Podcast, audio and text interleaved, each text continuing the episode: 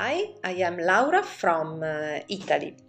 I started uh, learning English some years ago, and in the beginning, I couldn't imagine one day I would speak with people from other countries and learn their cultures, traditions, and habits. But uh, the real surprise was it started a journey inside uh, me.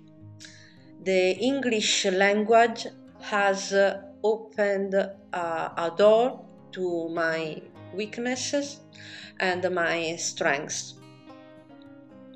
I have learned to be sympathetic with uh, my mistakes and uh, with uh, myself.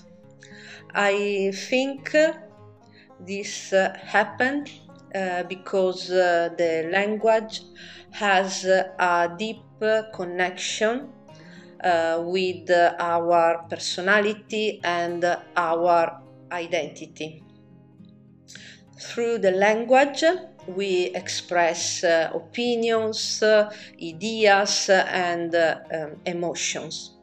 In uh, my case, having uh, to listen uh, to my voice and having um, to write uh, letters uh, and some stories uh, in English mean having um, contact with myself.